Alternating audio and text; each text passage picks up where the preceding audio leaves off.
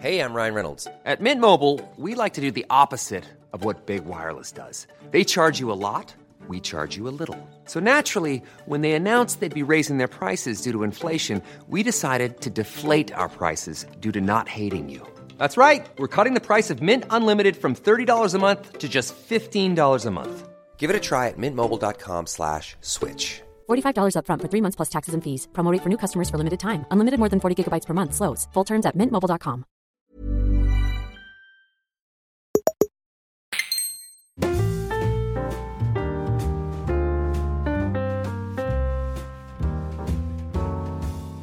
Hola, ¿qué tal amigos? Bienvenidos una semana más a En Crisis, un programa donde dos creativos, empresarios, eh, hablamos de, de las crisis que vamos teniendo y de cómo las solucionamos y de vez en cuando también hablamos con otra gente, como es el caso, hoy hablamos con María MG, una ilustradora que nos compartirá su historia, que es bastante interesante, bastante curiosa y que creo que os puede ayudar a algunos a enfocar la vida de otra manera, pero no nos adelantemos.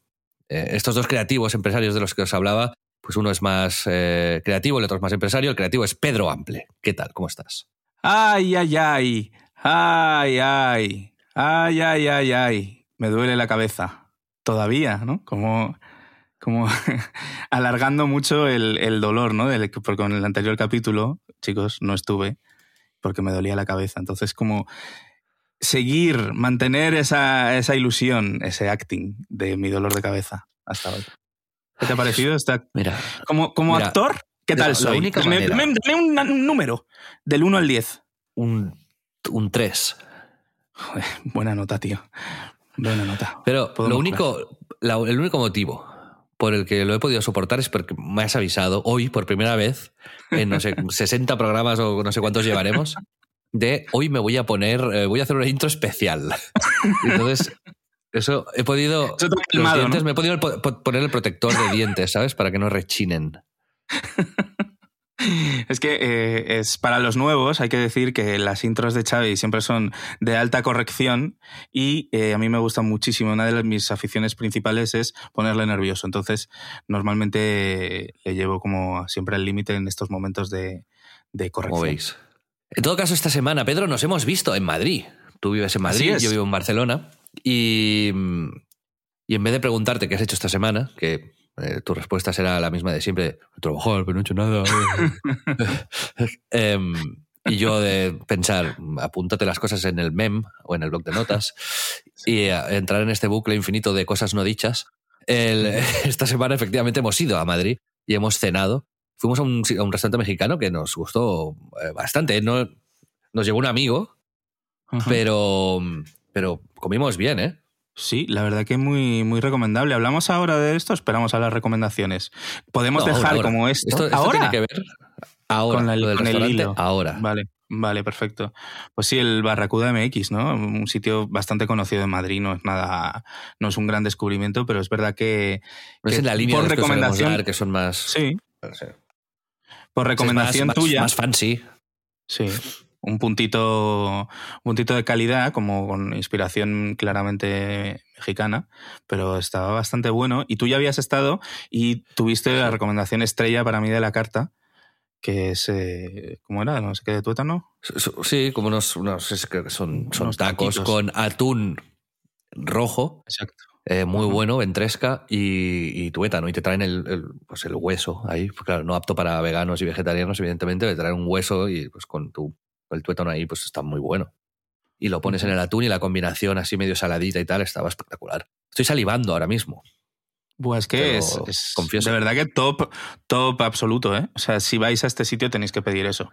Sí, Lo demás estaba muy bueno, estaba muy rico, pero eso era especialmente espectacular. Yo soy muy fan del tuétano, hasta tal punto que es probable que si alguna vez os veo, os peguen en la tibia con, con un hacha.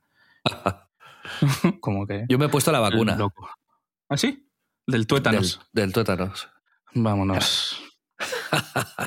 Bueno, yo creo que tras haber hecho una de las peores barra mejores introducciones de lo que vamos de podcast, vamos, como decías tú, Pedro, efectivamente, a hablar con nuestra invitada de la semana. Hacía ya unas cuantas, eh, unas cuantas ediciones de En Crisis que no traíamos a, a alguien. En esta ocasión es una chica que se llama María MG, que, que tiene una historia muy interesante, pero sobre todo que es una artista maravillosa. Si queréis buscarla en redes, como María MG, escrito E-M-E-G-E, -E, la encontraréis y podréis ver algunas de las cosas que ha hecho, ¿no? Eh, una de las más famosas es una ilustración de LeBron James, que hasta LeBron James le, dio un like, pero que también tiene María una historia que, que, a ver si nos comparte y, y, a ver si os sirve tanto como, como creemos que, que os puede servir. Vamos allá. Pues hoy tenemos con nosotros a una persona con la que yo he trabajado indirectamente, porque hemos compartido sector, pero a la que también le he encargado trabajos. No sé si se acordará. Sí. Pero, pero aquí tenemos ya a María MG, que es una mujer polifacética, porque tu currículum, si lo miras, eh, sí que es cierto que empezó con, con trabajos muy relacionados con el diseño, pero luego pasó a los videojuegos y finalmente a, al arte, últimamente, ¿no? Y, y, Pedro, eh, antes de nada, nos, te quería preguntar si tú has trabajado, has coincidido alguna vez profesionalmente con María. No, la verdad es que no he tenido el, el gusto. Conozco muy bien su trabajo, porque efectivamente, eh, pues trabajamos en un sector en el que muchas veces nos hemos tocado y me gusta mucho lo que hace, pero no, de momento no. Eh, quizás en el futuro, ¿no? Quién sabe, ojalá. Para hacer, antes de, de, dejarte hablar y hacerte las preguntas, para situar un poquito a nuestra audiencia, eh, cuando hablamos de que coincidimos en industria es la industria de los videojuegos, porque estuviste un tiempo en Coach Media, si no me equivoco, y luego en 2K durante siete años, que es la empresa que, que bueno, publica algunos de los juegos más importantes del mundo. Es eh, Rockstar, digamos, que es una compañía asociada con la que también trabajan mucho, sonará seguro el Gran Theft Auto, pero principalmente tú trabajabas eh, en el juego de la NBA. Uh -huh, eso es cierto, sí. ¿Qué tal esa experiencia en el mundo de los videojuegos, María? ¿Cómo es que decidiste meterte ahí? Pues a ver, la verdad es que empecé, eh, bueno, primero estuve en periodismo de videojuegos, eh, que fue hace muchísimo tiempo en la revista de PlayStation oficial, cuando era print, que, que parece mentira aquella época de los kioscos y, y las revistas que ahora sí que se hacen más de rollo coleccionista, ¿no? Digamos. ¿Qué me vas a contar a mí también? Sí, ¿verdad?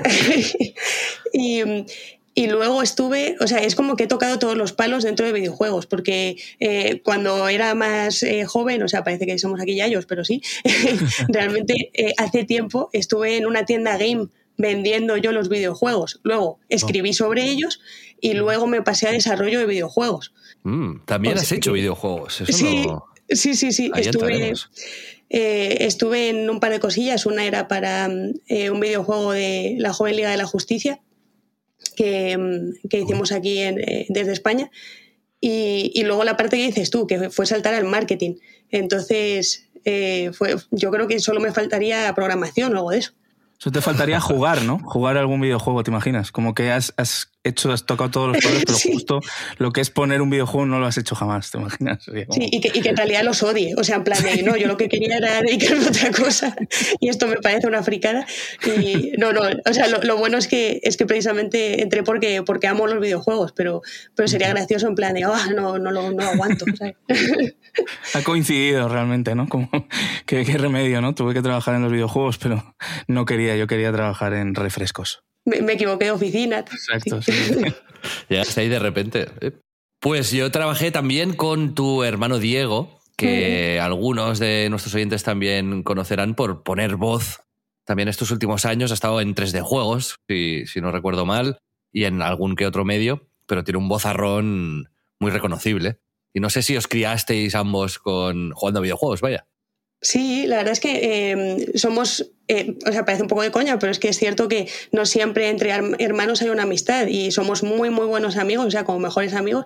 Eh, la historia es que siempre hemos ido por el, mismo camino en cuanto a eh, que nos gustaban los videojuegos, el mismo tipo de música, eh, cosas de rol, cómics, o sea, que está muy bien porque siempre nos apoyábamos en eso, ¿no? Y, y él por su lado es, es bastante gracioso porque, eh, por ejemplo, la voz que tiene él, eh, no sé si la has oído cantar también o tocar la guitarra, o sea, se le da increíblemente bien. Yo canto y es una desgracia, entonces es como que, que cada uno ha cubierto em, una pata diferente, eh, pero sí que entramos porque nos gustaban mucho los videojuegos a los dos. ¿Algún juego que, que recuerdes así con cariño, que jugabais de pequeños, que os marcase mucho? Pues de pequeños es, es bastante gracioso porque parece que nuestro padre eh, decía, bueno, esto les va, a encantar, ¿no? En plan de, esto es para niños seguro. El Wolfenstein, por ejemplo, eh, que es un juego muy, muy entrañable y tal. De tiros y nazis. Sí, o sea, para, para pequeñitos está bien. No, pero el rollo de eh, todos los videojuegos que salían, nuestro padre nos, eh, pues es que fuimos jugando a todo. O sea, desde el EcoQuest eh, hasta eso, eh, jugar a la, Unreal o a, ¿sabes? Shooters, Monkey Island, o sea, todo, todo, todo. Bueno, en este programa, María, no sé si, estás al tanto, pero intentamos hacer las entrevistas desde, desde el punto de vista de, las crisis que uno ha ido pasando a lo largo de su trayectoria profesional, de su carrera profesional. Y mientras tanto, mientras hablamos de estas crisis también, pues vamos haciendo una averiguación de la biografía de cada, de cada persona para que el oyente se sitúe y, podamos, digamos, comprender todo, todo el proceso que ha pasado, ¿no? Pero eh, basado en mi experiencia personal, la parte eh, inicial de tu carrera en los videojuegos, en las revistas, vendiendo juegos, ahí se sufre bastante, ahí hay mucha inestabilidad. Yo no sé si lo que te hizo hacer el cambio de prensa a compañías fue precisamente la búsqueda de la estabilidad o, vino por otro lado? Eh, pues fue un poco aleatorio, la verdad, porque, o sea, yo cuando eh, trabajé en prensa eh, estaba como con otros dos o tres trabajos al mismo tiempo.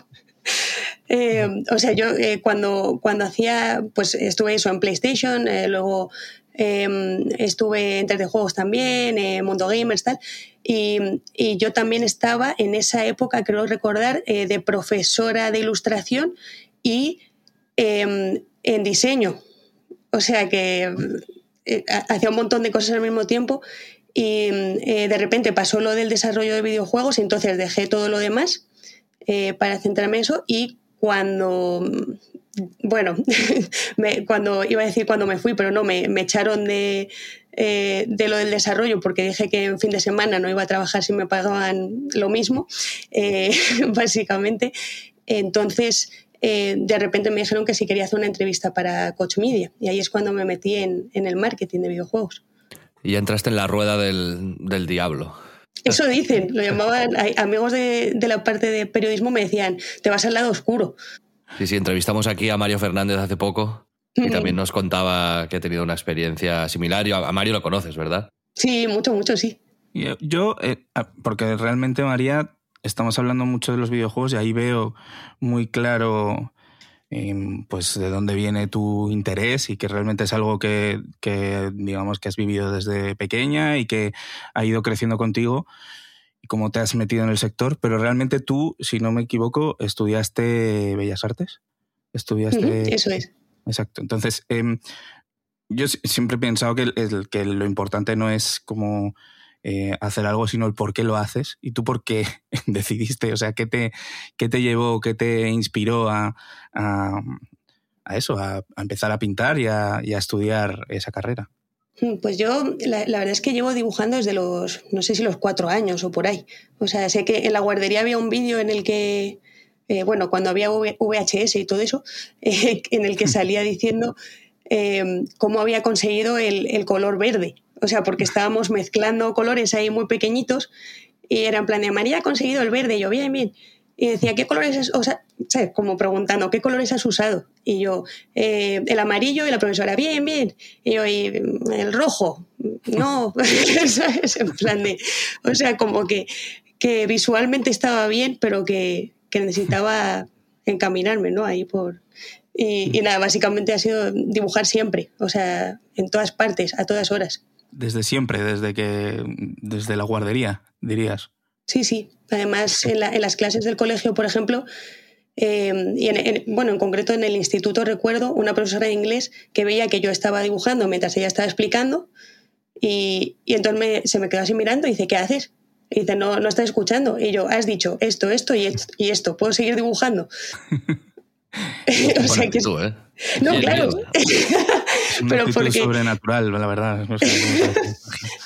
no, pero porque, porque realmente yo puedo hacer otras cosas mientras dibujo, pero es que era, era algo que hacía en el metro, eh, mientras iba en el coche, que se iba moviendo ahí, ¿sabes? Mientras íbamos de viaje con mis padres o lo que sea. O sea, realmente yo era como una necesidad. Entonces... Ahí, ahí va yo, ahí va yo. Que, que suena a como lo cuentas, ¿no? A que, que era, era tu terapia, tu manera de hacer arte, tu manera de expresarte, ¿no? Eh, de repente, pues hay gente que le pasa esto con la música, hay gente que le pasa con el deporte, y a ti te pasó con, con el dibujo. Eso es. Yo creo que hay gente que lo aprende mucho más tarde o que se interesa tarde. O sea, tengo un par de amigos que son dibujantes de, Marvel que son increíbles y lo pillaron después de la universidad. O sea que, y, lo que digo, dibujan increíblemente bien, pero antes estaban interesados en otras cosas.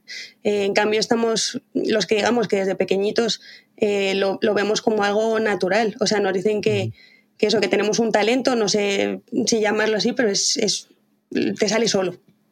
A mí me pasaba un poco esto. Lo que pasa es que eh, no había talento y había esfuerzo, ¿sabes? Y llegó un punto en el que ya me tuve que rendir a la evidencia y dije, eh, ya, esto de estudiar dibujo e ilustración eh, me lo paso muy bien, pero no es lo mío y no, no lo vi como una carrera profesional. Y entiendo que tú cuando entraste en la carrera, aparte de para poder seguir dibujando, mm, ¿tendrías alguna idea de futuro relacionada con el arte, con el dibujo, o entraste para aprender y ya está? Mm, pues tenía claro que quería hacerlo desde que hablé con una amiga de mi madre que, eh, como yo pintaba al óleo ya desde, pues yo qué sé, 11 eh, años, 12 eh, años por ahí, lo vio y, decía, joder, tú es que tienes que estudiar Bellas Artes. Y yo, vale, si tú lo dices, que teniendo en cuenta que ella había hecho grabados en Nueva York y cosas así, dije, a por ello, ¿sabes? o sea, yo me metí ahí en, en Bellas Artes pensando que algún día, o sea, en plan de, la, idea que tenía era eh, hacer personajes para LucasArts. Eh, hay, que, hay que soñar a lo grande, evidentemente. Yo decía, bueno, está complicado, pero, no sé, era como la idea esa que tenía. Entonces, es cierto que ha cambiado mucho cómo funciona la educación en ese tema, ¿no? Eh, Bellas Artes ahora, pues yo qué sé, yo hice cinco años de carrera. igual podía haber hecho em, un curso, un máster así grande, ¿sabes? De tres y me habría enfocado más hacia donde quería, ¿no? Porque ahora sí que hay muchas cosas expresamente de videojuegos o de cine o de, ¿sabes? La idea del concept. Entonces, pero bueno, eh, la universidad estuvo muy bien, aprendí también de los compañeros, así que era, era lo que creía que tenía que hacer. En la universidad tenemos que aprender técnica también, sobre todo, ¿no? Y, y cosas que se salen un poquito de la zona de confort, pero que, que luego siempre complementan lo que acabamos haciendo. Sí, y un poco también es que vives, estás contento esos años, yo creo. O sea, bueno, depende. Hay gente que, cuenta historias ahí de que, de que estaba angustiadísima estudiando y tal, ¿no? Pero eh, pues yo creo que en nuestro caso, eh, como que te formabas eh, también con lo que digo, los compañeros, ¿sabes? Entonces era una parte técnica, pero también de que te iban inspirando. Y a partir de ahí fuiste enfocando un poco tu, tu trabajo en los videojuegos, el dibujo, el arte, entiendo que siempre estuvo presente o sea, esa manera que tienes de expresarte y tal. Y ahora yo te quiero hacer dos preguntas sobre la actualidad, que es, ¿a qué te estás dedicando ahora? Y si el dibujo, si el arte sigue siendo todavía, ahora que es tu ocupación principal, esa misma vía de escape que, lo era para ti antes. Eh, pues eh, sí, o sea, ahora eh, me dedico exclusivamente a eso. O sea, he, conseguido ser freelance de ilustración, que es lo que siempre había querido hacer en realidad. Y, pues dibujar, es cierto que hay épocas en las que he tenido el rollo mercenario, digamos, ¿no? Que estás ahí con las entregas y tal, y entonces no tienes tiempo para dibujar tú. Eh, pero justo ahora, antes del podcast, he estado haciendo eh, una ilustración, por ejemplo, de acuarela con temas personales. Entonces, eh, para mí el tema de la resiliencia siempre va a estar ahí, en el dibujo. O sea, yo creo que tal y como además has configurado tu carrera que al final te has sabido adaptar y mover en cosas que te gustaban mucho y seguir desarrollando tu faceta artística, aunque quizás no fuese lo primero que estabas haciendo, como es el caso ahora. Eh, yo creo que todos en mayor o menor escala al final estamos expuestos a, no saber qué es lo que viene, pero cuando toda tu carrera se arma alrededor de un talento, como es el tuyo pintando, pues entiendo que configuras también tu vida y tus expectativas de una forma especial, ¿no? Es algo que yo siempre he admirado mucho de los que os dedicáis a la ilustración o que no tenéis como una cosa fija, sino que al final estáis poniendo vuestro talento y poniéndolo en un escaparate para que la gente os haga encargos, ¿no? Entonces, ¿cuál es al final la actitud ante eh, la que te enfrentas al futuro, ante esa incertidumbre? ¿Cómo, cómo lo manejas? Hmm, pensando en cómo lo pensaba entonces o cómo lo veo ahora. ¿Cómo lo ves ahora? Em, pues la verdad es que, pues te voy a decir algo, estoy muy tranquila eh, con el futuro, porque eh, como he estado en tantos trabajos de tantos tipos, os he dicho, o sea, os he dicho como cuatro o cinco, pero es que eh, siempre que me ha salido un trabajo, yo me he puesto ahí para aprender cosas de diferentes sectores, puestos. O sea, un rollo, eh, eh, a ver, no es lo mismo evidentemente, pero al final la idea del renacimiento, ¿no? De estar en un montón de campos, o sea, Leonardo da Vinci estaba en cinco o seis cosas. Eh, esto llevado un poco ahí a pequeña escala, digamos, pero es la idea de, de haber ido aprendiendo incluso yo que sé, es que, es que estuve hasta contando en un, en un campo de golf los puntos de los jugadores como trabajo. Eh, y de ahí conocí a un cámara que había grabado el concierto de Wembley de, Queen. Eh, o sea, podríamos imaginar eh, muchos trabajos en los que he estado, en los que he sacado contactos que luego me han venido muy bien o de los que he aprendido cosas que he podido aplicar a donde estoy ahora, que es solo ilustración. Em, la historia es que pues ahora estoy muy tranquila porque eh, por fin he conseguido dedicarme solo a esto, porque cuando estaba en 2K, por ejemplo, eh, yo trabajaba en ilustración los fines de semana, eh, con lo cual era bastante paliza. Entonces, ahora estoy tranquila porque no busco el trabajo, sino que me escriben a mí directamente y eso es, es, una delicia. o sea, claro, es que he, currado tanto que, que, al final es como, ¿sabes? Así respiras y dices, me estoy dedicando a lo mío, o sea, soy la persona más feliz, ¿sabes? Pero siento ser yo ahora el que, el que hable del elefante en la habitación, pero con esto de las inteligencias artificiales, ¿qué? ¿No hay un poco de, miedo planeando por el sector? Más incertidumbre. Sí, eso es cierto, pero en general con todo, ¿eh? porque yo tengo mucha curiosidad por ver cómo eh, van a dirigirlo, o sea, porque hay un montón de ideas, un montón de, o sea, tanto positivas como negativas. Creo que eh, se puede, o sea, la inteligencia artificial puede ser muy buena para temas de salud, por ejemplo, pero es cierto que para el tema de la creatividad, pues puede mandarnos a muchos a, la calle, digamos, ¿no? Eh, o sea, yo es cierto que como tengo arte tradicional, eso siempre va a estar ahí, eh, porque hay mucha gente que lo que quiere es la acuarela original, ¿sabes? El, la idea de ver cómo lo hace esa mano, es, es, esa idea de, de que sea algo tangible, ¿no? Eh, claro, tengo amigos que hacen arte digital increíble y que ahora están diciendo, eh, ¿qué va a pasar? Me tengo que poner a aprender esto. Em, luego también está el lado ese de... Em, está bien. Parece contraintuitivo, ¿no? Que artistas digitales se tengan que poner a aprender a pintar en acuarela o al óleo o hacer cosas físicas. O aprender eh, a utilizar la IA, ¿sabes? Es durísimo porque es que, o sea, es cierto que Em, o sea, tengo algunos amigos que, que, hacen cosas con IA, pero algo más abstracto, temas de paisajes, cosas muy chulas, pero por otro lado a mí no me, no me acaba de encantar porque veo trabajos de IA en los que reconozco el trabajo de otros amigos y no son mm. suyos. Entonces ahí hay un, hay un debate. Es cierto que eh, pues se puede llevar por un buen camino y también es cierto que mm, si no se paga a los artistas que han generado las bases, eh, pues al final se está aprovechando de... Bueno, es, es, muy complejo. hemos, hablado de eso en el podcast, ¿eh? o sea que al final es una mezcla entre necesidad de legislación, eso es. que siempre va por detrás y en este caso con tecnología tan puntera y tan cambiante, pues todavía va a ir más detrás de, forma muy evidente, y también de ética al final, ¿no? Porque ya hemos visto que hay medios que están empezando a usar la IA, pero hay otros que se están negando. Y eso es una lección, ¿no? Eh, los periodistas la, hacen y, estamos viendo reacciones de, la gente. Eh, pues, o sea, lo que pasó el otro día en, Twitter, ¿no? Eh, la idea esa de que utilicen una ilustración de, generada por IA y además lo saquen a la luz. En plan, esta es nuestra primera ilustración. Creo que recordaréis que las reacciones fueron muy negativas, pero es cierto que hay gente que lo defiende y hay gente que lo defiende también porque no se dedican a nada creativo. Entonces, porque no tienen ningún tipo de sensibilidad, claro, no tienen, o sea, al final, yo creo, yo tengo que decir que todo lo que eh, lo, lo, de la IA al final, por cómo toca también a lo que hago y por lo que me ha hecho reflexionar, como me ha acercado no, no, no a como a un miedo, pero sí a una inquietud bastante nueva, cosa que me encanta, porque me encanta que se plantee este nuevo reto y que se toque, eh, que toque temas tan profundos, ¿no? Y, por ejemplo, una cosa que no me gusta es que hay cientos de miles de personas fascinadas ante el hecho de poder conseguir teóricos grandes resultados sin ningún talento o esfuerzo. Y esto me, me, parece como que es por, definición, el amanecer de la mediocridad, ¿sabes? O sea, es, como el uso burdo y sin gusto, para mí es, es, muy radical en eso.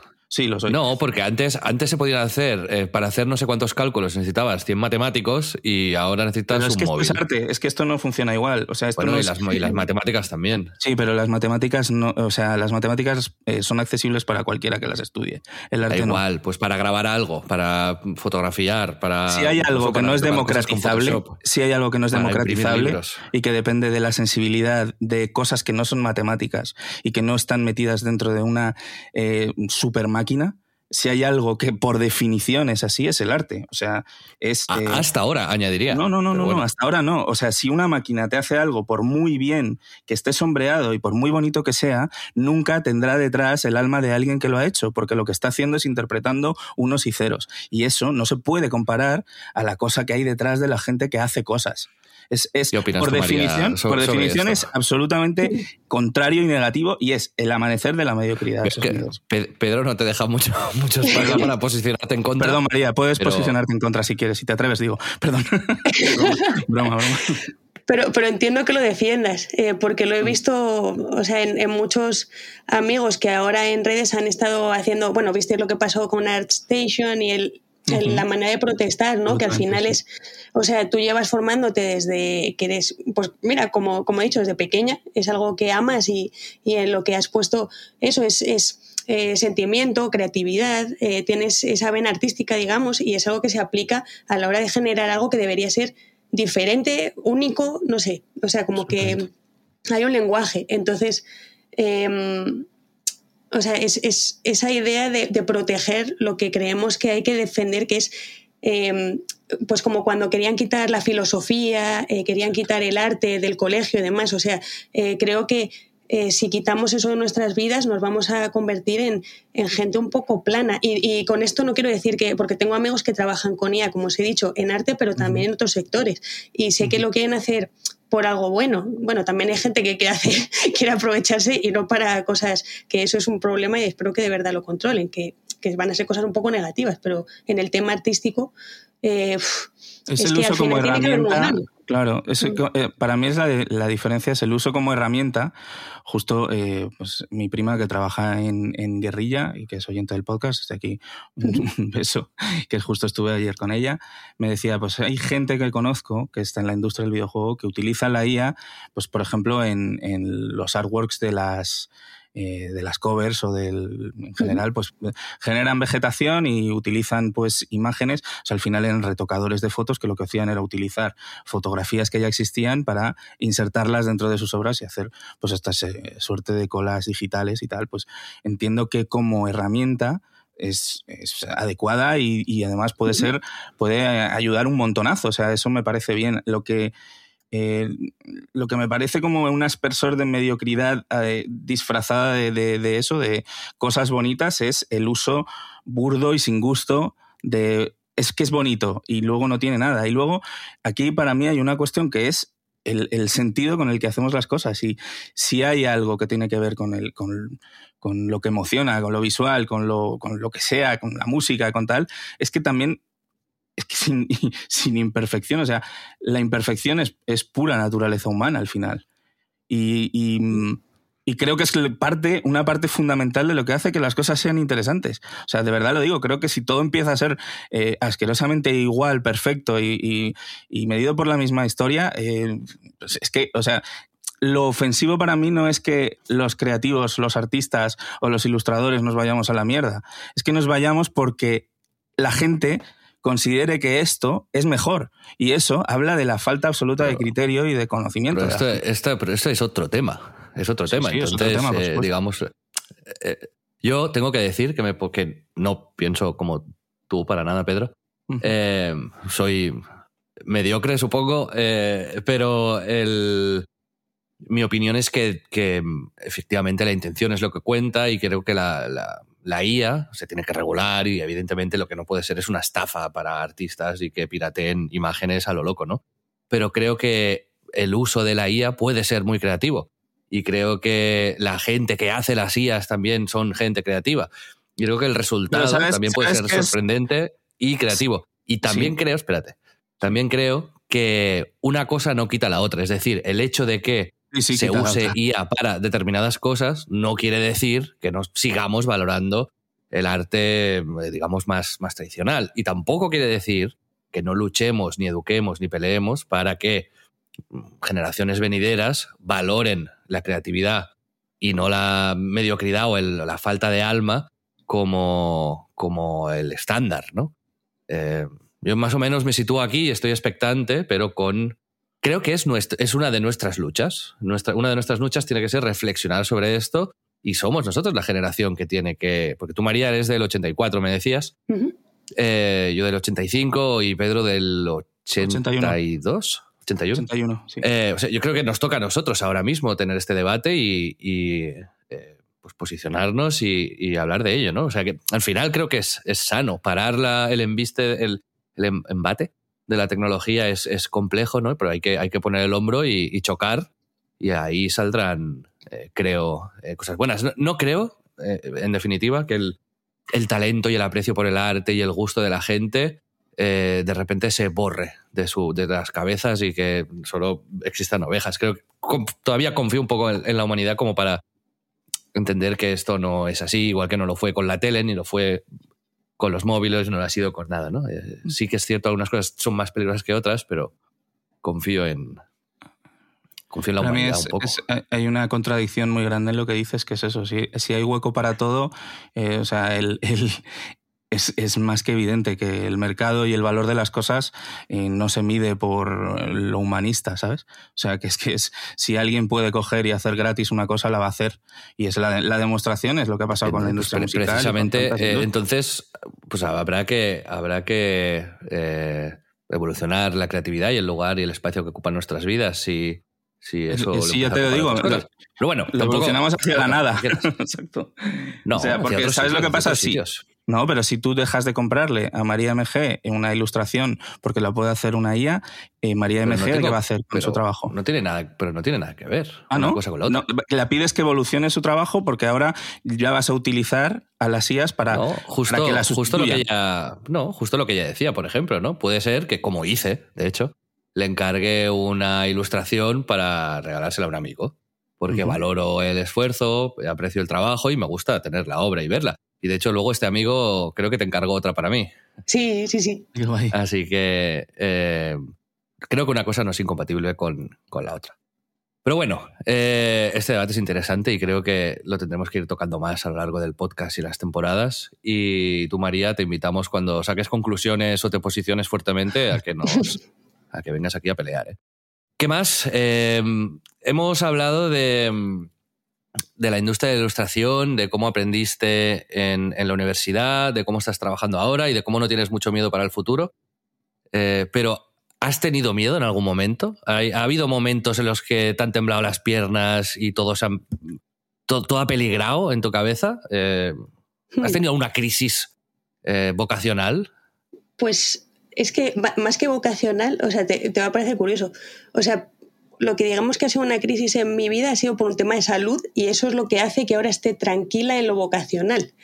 Eh, es decir, eh, no me preocupa el futuro porque valoro mucho el presente. Eh, ¿cómo, te, te, lo explico? sí, sí, no, lo has explicado bien, ¿eh? pero desarrolla, desarrolla. La verdad, sí. porque, o sea, realmente lo profesional no he, no he, tenido crisis porque he ido un poco remando, ¿no? Y aprendiendo de cada cosa, como os decía. Y, lo único que hice fue eh, tomar una decisión grande que fue la de eh, dejar la empresa donde estaba, 2K, porque me di cuenta de que no podía estar los fines de semana con ilustración y de lunes a viernes en un puesto en el que, o sea, tú, tú sabes cómo, cómo, es esto, Xavi, o sea, es un rollo de, de currar muchísimo. O sea, ese estrés eh, es maravilloso porque estás en videojuegos y nos encantan, pero, pero no podía estar con eso y los fines de semana también. Entonces eso, más que una crisis, fue una decisión. Eh, también, pues digamos que la pandemia y otras cosas eh, me ayudaron a decir, pues es el momento de, dedicarme solo a esto.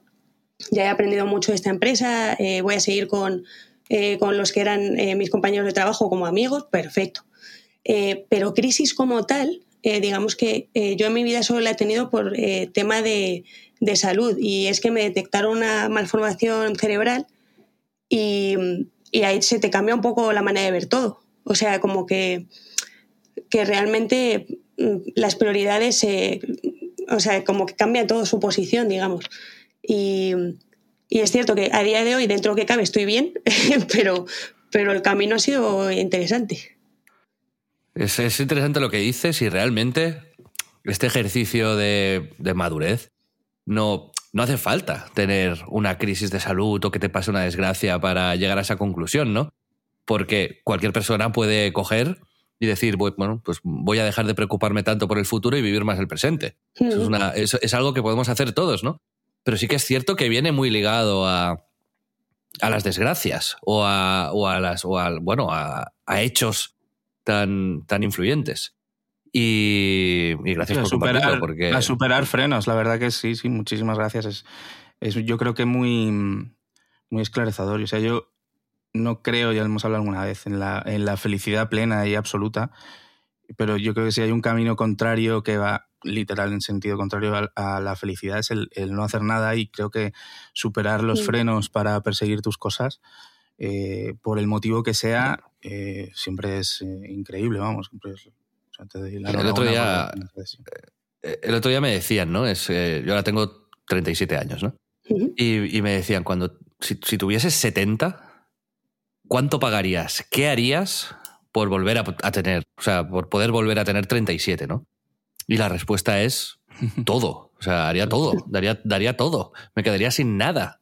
y, pues estamos, estoy en este punto, ¿no? En realidad. Eh, así, y, no, y, no, sin nada, precisamente. Y esta reflexión a veces, ¿no? Que, que, supongo que es a la que te lleva la desgracia, ¿no? Es decir, si, si me pongo bien, si me recupero, si salgo de esta, eh, me voy a empezar a plantear las cosas de manera diferente. Eh, tal, ¿no? Yo también recientemente, ya lo he contado también en este podcast, ¿no? He vivido un, evento un poco traumático y, y bastante traumático pero el, también es un hecho que ha hecho que mi vida pivote y que mis valores y mis pilares se, redefinan. Y es, también he estado pensando que es una pena que haya tenido que pasar alguna desgracia para que, para que esto sea así, pero definitivamente eh, eso lleva al cambio. Si a ti te ha ayudado a, pues lo que te digo es que eh, te das cuenta de que cuando no tienes eh, problemas grandes, eh, como que vas generando algunos pequeñitos. Entonces, cuando tienes uno así, es cuando te das cuenta en plan de, pero si yo estaba increíblemente bien, ¿sabes? Es, es la idea de, o sea, que, que, te tenga que pasar algo así para, o sea, hay mucha gente que lo ve desde el principio y eso es maravilloso, ¿no? Que, que saben valorar todo lo que tienen. Eh, no, no hay tantos ¿eh? que, sean así, por desgracia, pero pues todos tenemos nuestras crisis, pero sí. Pero ¿te, ayudó algo, María, a ti a, entrar en esa mentalidad? Ya sean amigos, familia, libros, podcast, arte. Em, cómo, ¿Cómo llegaste a esta conclusión, digamos? ¿cómo, ¿Qué leíste? Cómo, ¿Qué aprendiste y de dónde? Pues, eh, por un lado, bueno, o sea, a ver, como eh, ya que he empezado, pues cuento un poquito, porque así es más fácil.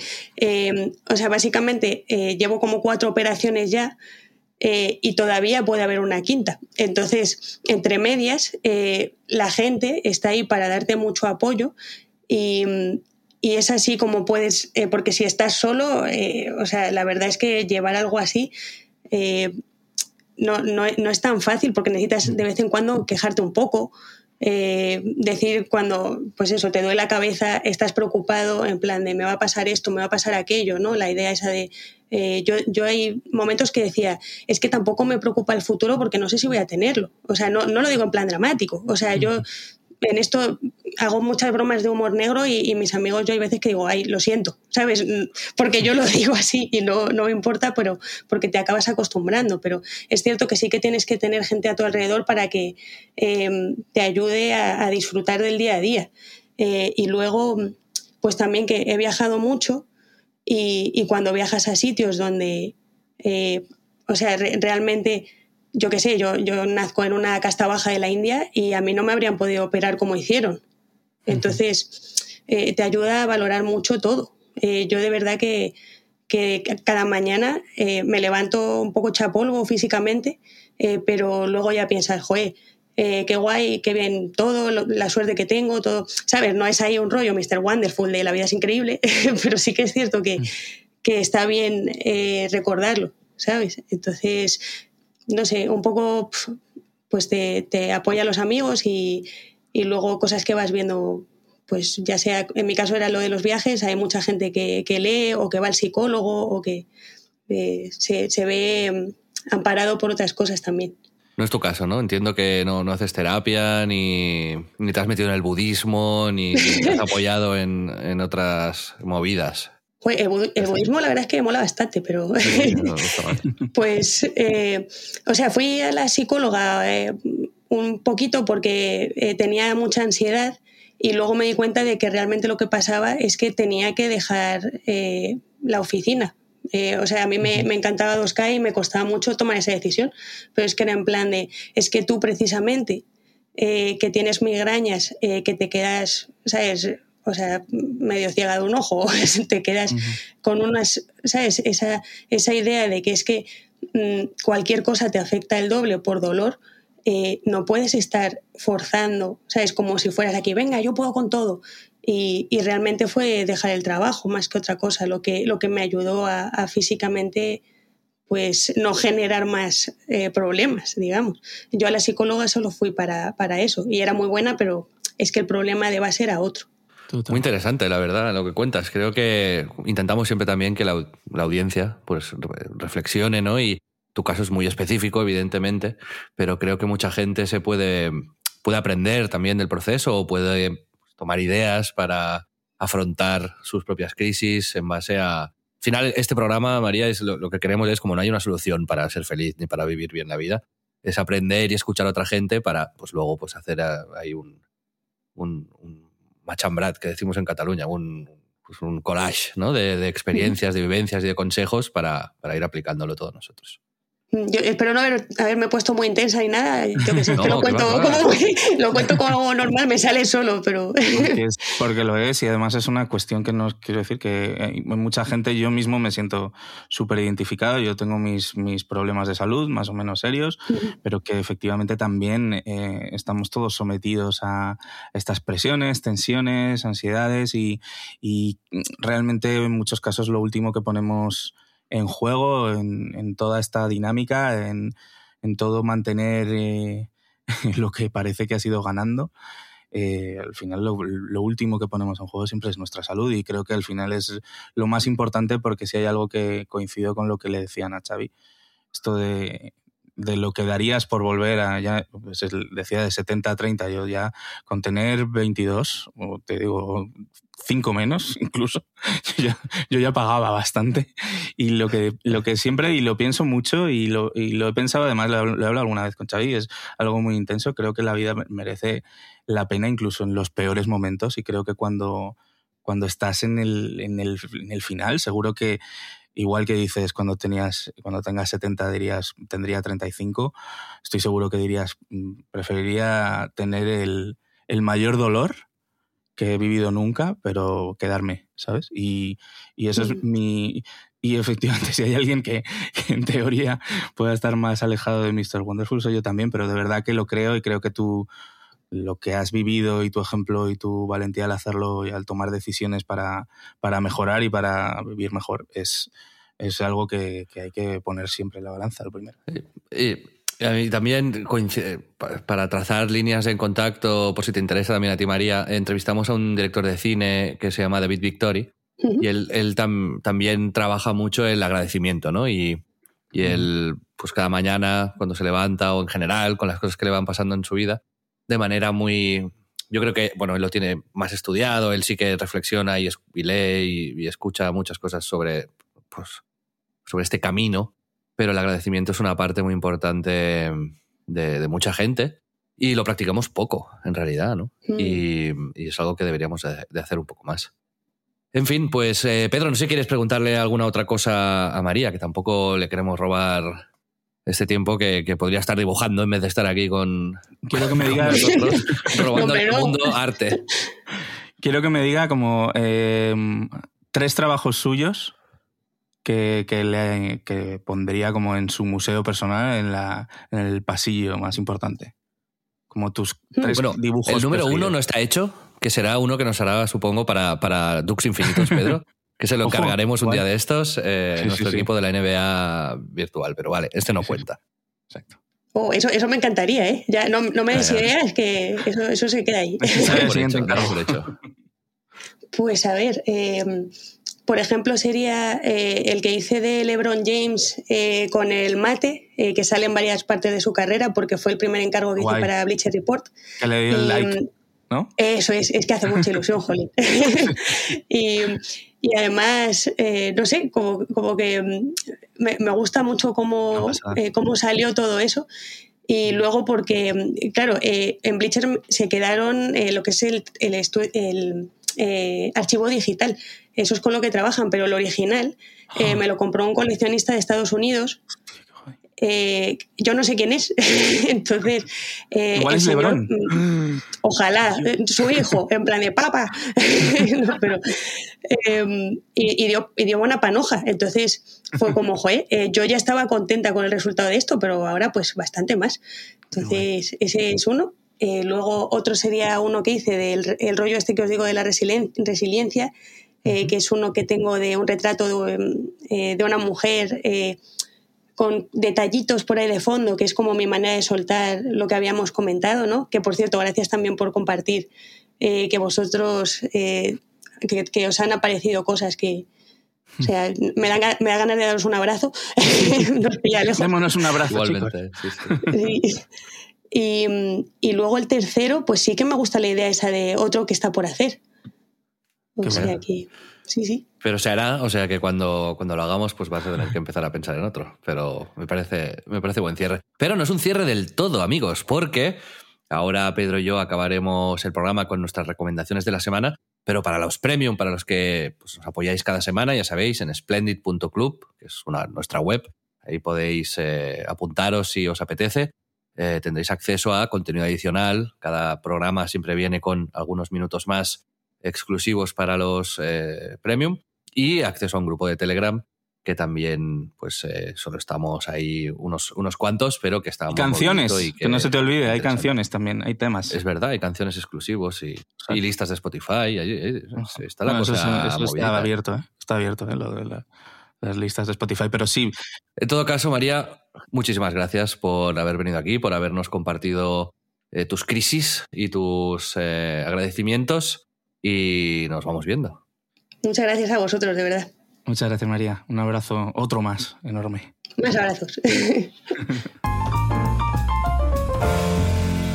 bueno, Pedro, antes de pasar al premium, como decíamos, eh, esta semana yo tengo alguna que otra recomendación y creo que tú también. Tú has estado enviciado a la consola. A la consolita. no, no, no tan enviciados, pero sí que es verdad que eh, compré, compré el Advance Wars Remaster, Reboot Camp, no sé cómo se llama, para Switch, que es como la reedición, remasterización de un juego clásico de la Game Boy Advance. Y sabes una cosa, la curiosidad aquí es, yo no lo he comprado por nostalgia, lo he comprado porque nunca lo jugué Xavier. Madre mía. Pues qué, envidia me das, porque es un juego. De hecho, si lo juego ahora, me sabrá nuevo. O sea que. yo te lo recomiendo. yo tengo que decir que es eso. Yo siempre había visto como el, fenómeno un poco que fue en esa época, pero por lo que sea no, no me enganchó, no me, nunca lo tuve, vamos. Y, y dije, bueno, pues vamos a probar. Joder, qué bien está, ¿eh? O sea, es un juego de estrategia militar como muy, muy fino, muy fácil de entender, con la suficiente profundidad como para que él se complique de verdad y sea un, un reto en algunos niveles. A mí me parece como eh, luego super, personajes súper bien tratados.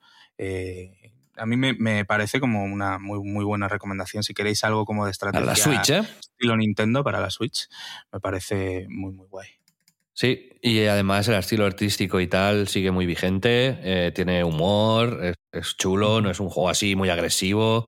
Eh, a los que os gusten los juegos que no, re, que no son ahí de meterle horas y horas y horas a una historia, sino más bien más de estrategia, más retantes, eh, más de puzzles en realidad, que es lo que, sea, es lo que sería esto ¿no? también, ¿no? de algún modo. Eh, es una grande esto. Dirías que es un juego, un, poco de, un poco de, Pero dirías que este es un juego un poco de confort. Eh, sí, pero con mucha clase. O sea, clase. no, es, es, más de. Es más. Más es que de muy confort. Buen juego. Sí, es más que de confort. Vale, ¿qué has jugado pero tú? Es, es juego de confort, ¿eh? Yo he jugado a un juego todavía más antiguo que, que este. Ojo. Estoy mi nueva obsesión. Y ese juego se llama Ajedrez. Hostia, ¿en serio? Me he bajado la app de, de Chess después de escuchar Detective Google. Y. A ver, la serie, ¿no? el hablaban de. ¿Cómo, muy bien. Vale, gracias. Y, y, he pagado el premium y todo del chess.com. Bueno, para, para, sorpresa de nadie. Te bajas un juego y te compras el premium. No, me he borrado. me he borrado el Marvel Snap, me he borrado el, el Mighty Ah. Doom, me he borrado eh, la compañía del FIFA. ¿Homescapes? No, el Homescapes. Me he borrado todo. No. Todo, todo, todo. y solo tengo la app tío. De ajedrez. Y entonces me, cada día me miro. Solo, solo hay eso, no hay ni, ni el botón si de llamar. Ni, ni de llamar, efectivamente, ni ajustes. Es ya no puedo ni revertir esta situación. Y bueno, pues cada día me miro cinco o seis lecciones que duran cuatro minutos, cinco minutos, en plan aperturas, o yo qué sé, o cómo mover las torres para hacer un, un jaque mate. Un castillo. Mierdas así. Luego juego contra la IA de momento, porque contra gente. Te tengo que decir que soy especialmente malo jugando al ajedrez. O sea, es. pero muy malo. El otro día quedé con mi primo y estuvimos en el. Él proyectó el móvil en, en la tele y, y el cabrón es buenísimo. Y, y- ¿Sí? pero, pero es flipante. O sea, estábamos. A mí, ya a nivel 1300, 1400, en- me, me, me ganan total. Y, y él ahí jugando contra la IA, pero pam, pam, pam, y venga a subir, venga a subir, y como 1700 ganaba. Y bueno, ¿esto qué es? Joder, es un gran máster, tío. Y, y, y ahora, con él, que jugaba mucho al FIFA con él y tal, hemos decidido ya que cuando quedemos, jugaremos al ajedrez, lo proyectamos a la tele y entre los dos haremos la partida contra la máquina o contra gente, ¿sabes? Y muy, lo estoy gozando, ¿eh? bastante- Sois bastante tiernos, tengo que decir. Es como, como- Tiene como un punto de ternura de. Bueno, ahora jugaremos al ajedrez, volveremos a los orígenes. Como que sois ancianitos, ¿no? Como un poco. No, Pero me bueno, gusta, me mira, gusta. Oye, es desintoxicación de, de- sobre el estímulo extremo y No, masterizar sí, algo es que, que- que, bueno, no sé, que creo que... ser Beneficioso para la inteligencia, para, Sí, para lo- los reflejos, ¿no? Como inventarte cosas. Para la, el- el- la velocidad de chulo. piernas. Eh, me, me he ido dando cuenta de eso, de que he ido mejorando al ajedrez. O sea, evidentemente. De ¿no? manera rápida, Llevo- dirías. poco. Bueno, llevo una semana así como fijándome muy, muy en serio en algunas cosas y veo que hay, joder, que puedo aprender mogollón y cada vez soy más consciente de los fallos, de las estrategias, como que, que estoy masterizándolo un poquito y es acojonante, hostia, es que tantas partidas que se han jugado en la historia y que, y que siguen habiendo... eh, tal. Y, me- y ahora me miro, me pongo de fondo streamers de ajedrez, que hay algunos y algunas que son espectaculares. Y Sí, ¿no? el otro día estoy viendo una italiana que tenía 4.000 personas o así viéndola, ¿eh? Y es súper divertida y te explica después las partidas, por qué hace los movimientos, pero de una manera muy, muy didáctica y muy entretenida. Bueno, esa ha sido Rubius, la... El Rubius ha hecho muchas partidas en streaming. De hecho, Sí. en, en Japón, cuando íbamos de viaje en viaje, el tío se echaba sus buenas partidas largas a ajedrez. ¿eh?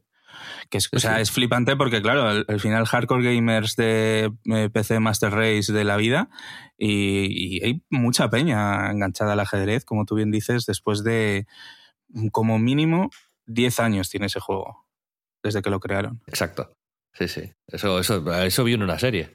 El Gambito de Dama. Que por cierto, sé hacer Gambito de Dama.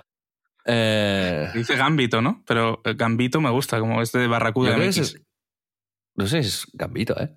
Bueno, si no es más gracioso, ¿no? Es como una, como una gamba, hombre, o sea, macho, eh, pequeña. Gambito. Un gambito.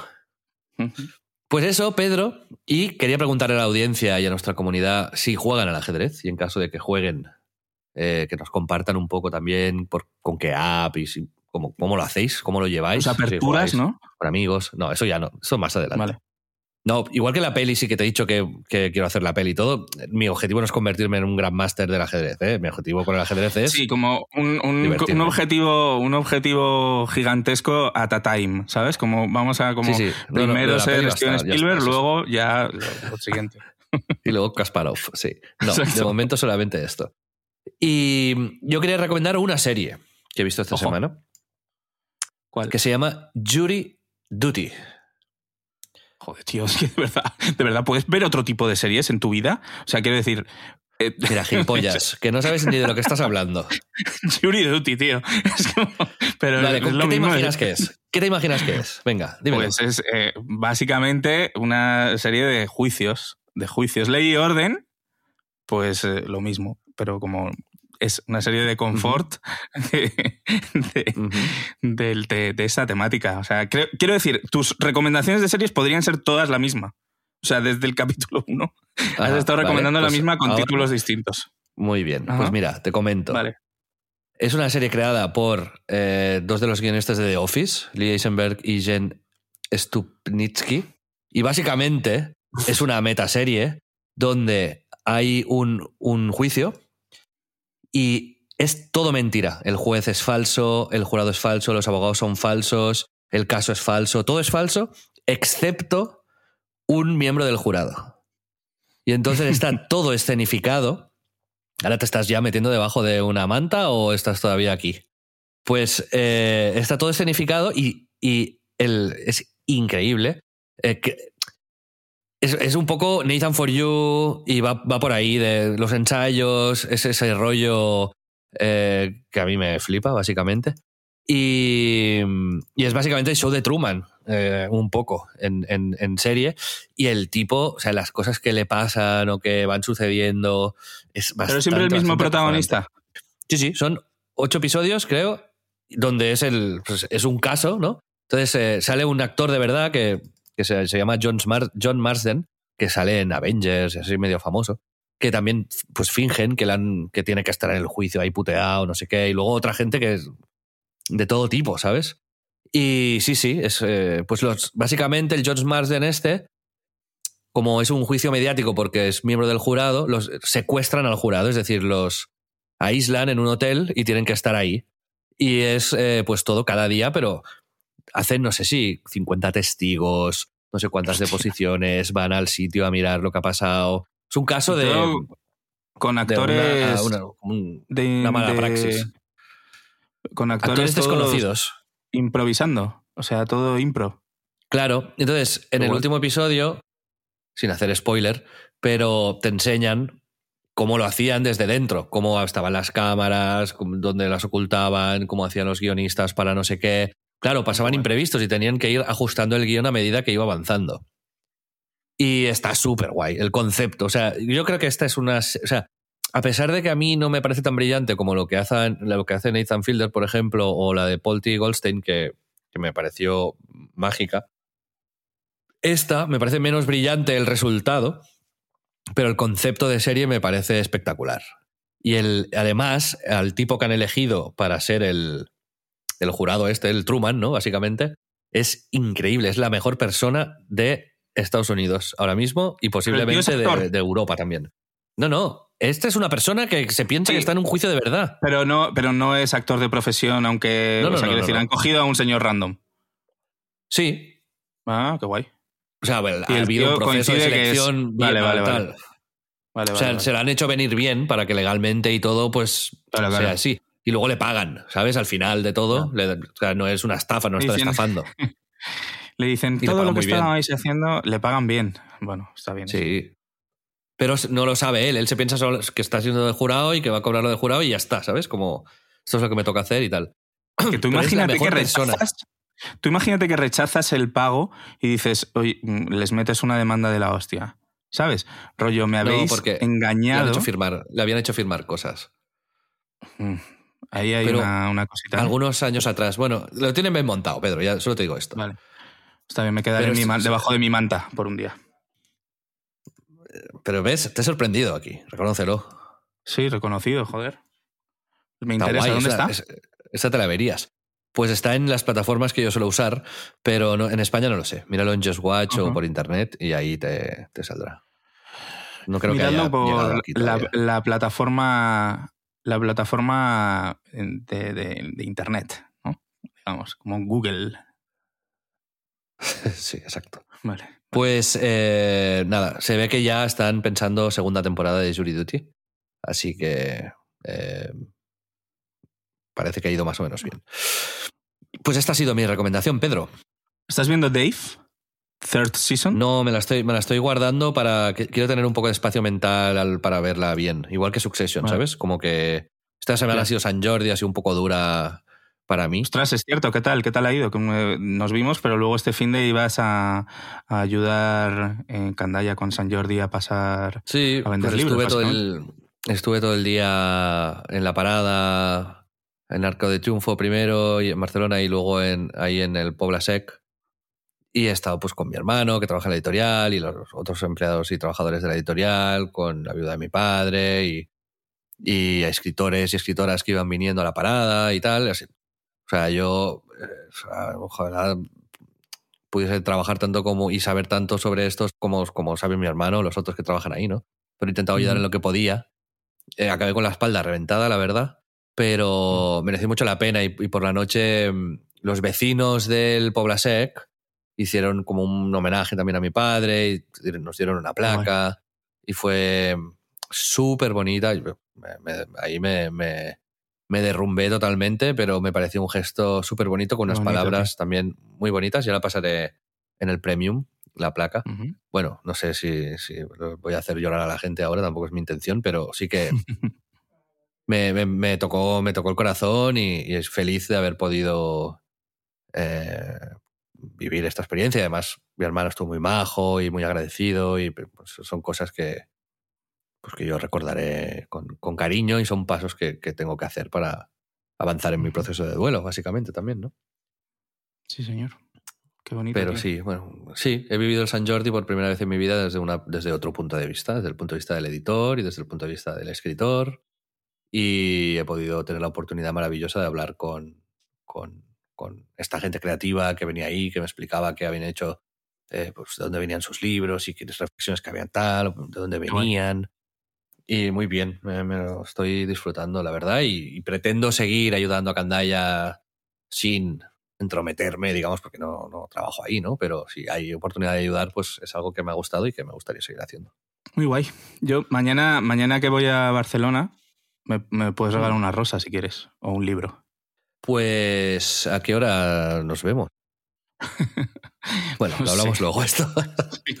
Nos hablamos luego porque ahora la gente lo que tiene que ver es el episodio premium de la semana, Pedro. Absolutamente. Y además es un episodio premium muy, muy interesante porque hablamos con María MG, de nuevo, digamos, sigue la conversación y le, le vamos a preguntar sobre sobre qué herramientas usa para trabajar, sobre de dónde le vienen los clientes, cómo hacer el, trabajo comercial, eh, qué balance hay, o sea, qué equilibrio hay entre la parte de venta de obras físicas o digitales.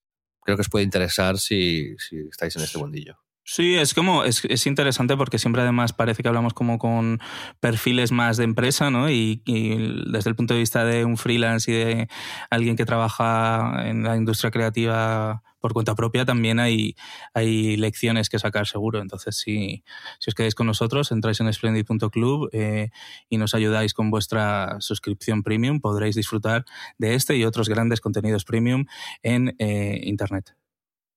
Iba muy bien, pero al final no, he, sabido, no, he, sabido cerrarlo, pero iba bien, iba bien. No, ya, yo he hecho de Pedro, he empezado a hacer ruidos, si te has fijado. pero cuando yo me pongo serio, hay que hacer el contrapeso. estoy, joder, macho. Bien. Sí, sí, sí. He cogido. Ah, bueno, en fin.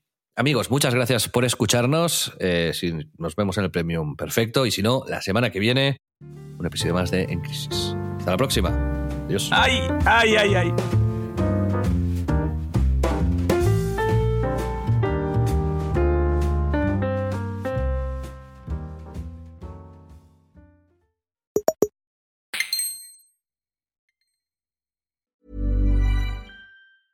I'm Sandra, and I'm just the professional your small business was looking for. But you didn't hire me because you didn't use LinkedIn jobs. LinkedIn has professionals you can't find anywhere else, including those who aren't actively looking for a new job but might be open to the perfect role, like me. In a given month, over 70% of LinkedIn users don't visit other leading job sites. So if you're not looking on LinkedIn, you'll miss out on great candidates like Sandra. Start hiring professionals like a professional. Post your free job on linkedin.com/achieve slash achieve today. Imagine the softest sheets you've ever felt. Now imagine them getting even softer over time. That's what you'll feel with Bowl and Branch's organic cotton sheets. In a recent customer survey, 96% replied that Bowl and Branch sheets get softer with every wash. Start getting your best night's sleep in these sheets that get softer and softer for years to come. Try their sheets with a 30-night guarantee. Plus, get 15% off your first order at bowlandbranch.com. Code BUTTERY. Exclusions apply. See site for details.